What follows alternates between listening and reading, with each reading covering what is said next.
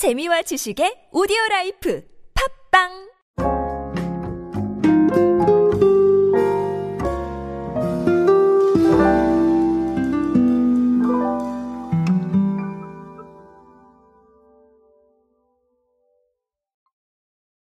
우리 삶 속에 엔에프티는 이제 가까이 와 있죠. 사실 엔에프티라는 게 너무 좀 투자다 이런 쪽으로만 이렇게 알려져 있어서 엔에프티가 가지고 있는 이 대체 불가능 토큰에 대한 이런 내용들이 조금은 좀 네, 많이 안 알려진 것 같아서 조금 개인적으로 아쉬운 그런 부분들이 많았습니다.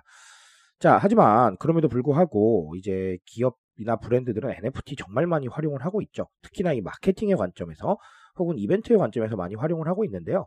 아, 최근에 아주 재미있는 사례가 있어서 아, 제가 그 사례를 소개를 해드리려고 합니다. 자, 오늘은 르노코리아 자동차 이야기로 함께 하도록 하겠습니다.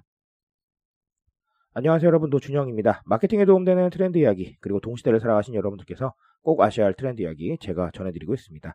강연 및 마케팅 컨설팅 문의는 언제든 하단에 있는 이메일로 부탁드립니다. 자, 아, 에스엠 식스죠. 어, 르노코리아 자동차가 아, 요거를 엔에프티로 어, 활용을 해서 나만의 엔에프티를 소장하는 이런 캠페인을 최근에 진행을 했습니다. 그래서 어, 일명 Create Your 에스엠 식스인데요. 자, 이거 어떻게 했냐면요. 어, 르노코리아 자동차 홈페이지 배너에 링크된 이벤트 사이트에 가면 돼요. 예, 그렇게 가서요. 키워드 기반 이미지 생성 에이아이 툴인 Stable Diffusion. 자, 요걸 활용을 해서요. 자신만의 독창적인 에스엠 식스 이미지를 만들어낼 수가 있습니다. 자, 그리고 이 이미지를 바탕으로 챗 지피티를 통해서 스토리를 만드는 거예요. 자, 이 뭐 당연하지만 내가 만들고 싶었던 부분이니까 네, 당연히 스토리가 있을 겁니다. 그쵸? 그래서 여기서 이제 콘테스트에 참여를 하는 그런 방식입니다. 자, 캠페인 참여자들의 커뮤니티 활동을 위해서 르노코리아 자동차 디스코드 채널도 활용을 했어요. 그래서 어, 아주 괜찮지 않나라고 하는 그런 생각을 합니다. 자, 어쨌든간 음... 나의 무언가를 만들어낸다는 이 작업 자체도 상당히 흥미롭지만 어, 이걸 또 챗지피티로 활용을 하고 뭐 스토리도 좀 만들어주고 이런 부분들이 저는 상당히 좀 재미있게 다가왔어요. 그래서 어, 아주 재미있는 이벤트가 아니었나라고 생각을 합니다. 자, 일단은 사실 엔에프티와 뭐 내가 만들어낸다 이런 것들은 어, 다들 아시다시피 굉장히 창의적인 경험일 수 있어요. 새로운 경험이다라고 하는 부분들도 충분히 좀 의미가 있지 않나라고 생각을 해봅니다. 왜 그러냐면요.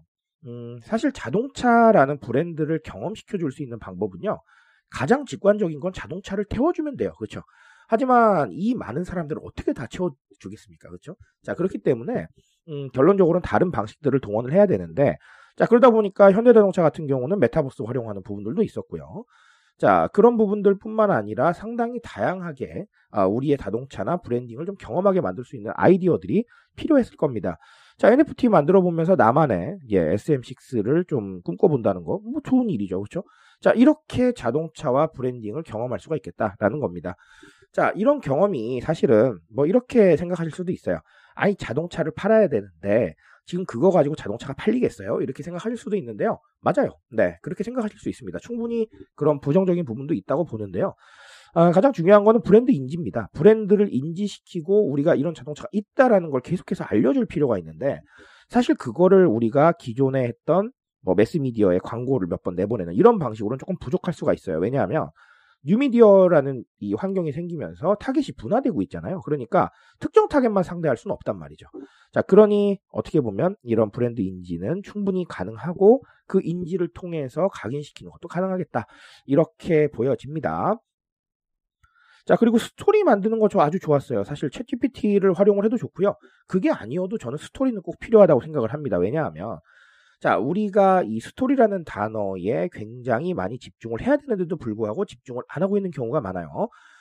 마케팅도 스토리가 있죠. 그렇죠? 그리고 브랜드도 스토리가 있습니다. 자, 그런 식으로 이 스토리라는 거는 뼈대를 잡고 우리가 무언가 시도할 수 있게 만드는 원동력이 되어주는데, 자, 그 결국은 그렇죠. 대중들도 어, 우리한테 이벤트를 참여를 하면서 어, 그런 부분들을 당연히 생각을 할 수밖에 없었을 거예요. 자, 근데 이 스토리는 빼고 일단 그냥 만들어봐. 이건 조금 이 퍼센트 부족할 수 있다라는 거죠. 자, 그래서 저는 어, 이 마케팅이나 어떤 이런 부분들에서 이 스토리라는 단어가 차지하는 비중이 상당히 좀 크다고 생각을 합니다. 아, 어떻게 보면 지분이 크지 않나라는 생각을 아, 조심스럽게 하기도 합니다. 스토리 없는 결과는 없거든요. 그러니까 아, 이런 부분들을 대중들한테도 강조를 하시고, 대중들의 스토리를 듣는 부분도 강조를 하시고, 그리고 우리의 이 스토리에 따라서 할 수 있는 행동, 스텝들도 강조를 해야 됩니다. 굉장히 중요한 포인트니까 어떻게 보면 이런 스토리 자체가 예전보다 좀 단발성 마케팅이 많아지다 보니까 조금 좀 네, 놓치시는 경우가 많은데, 단발성 마케팅만큼이나 중요하니까 네, 반드시 좀 네, 생각을 해보셨으면 좋겠습니다. 자, 어쨌든간 오늘은 어떻게 보면 엔에프티라는 것과 챗 지피티를 활용한 음, 이런 방식들, 그 다음에 어, 이미지 생성 에이아이 툴, 이런 것들은 다 사실 최신 기술에 대한 얘기인데, 어, 어떻게 보면 그런 얘기들에서 또 마케팅 얘기를 뽑아낼 수 있다는 게 좀 재밌는 것 같기도 합니다. 자, 어쨌든 그런 부분들 좀 참고하셔서 어, 새로운 아이디어 만들어내시는데 좀 참고해 보시길 바라겠습니다. 저는 오늘 여기까지 말씀드리겠습니다. 트렌드에 대한 이야기는 제가 책임지고 있습니다. 그 책임감에서 열심히 뛰고 있으니까요. 공감해 주신다면 언제나 뜨거운 진심으로 보답드리겠습니다. 오늘도 인싸 되세요, 여러분. 감사합니다.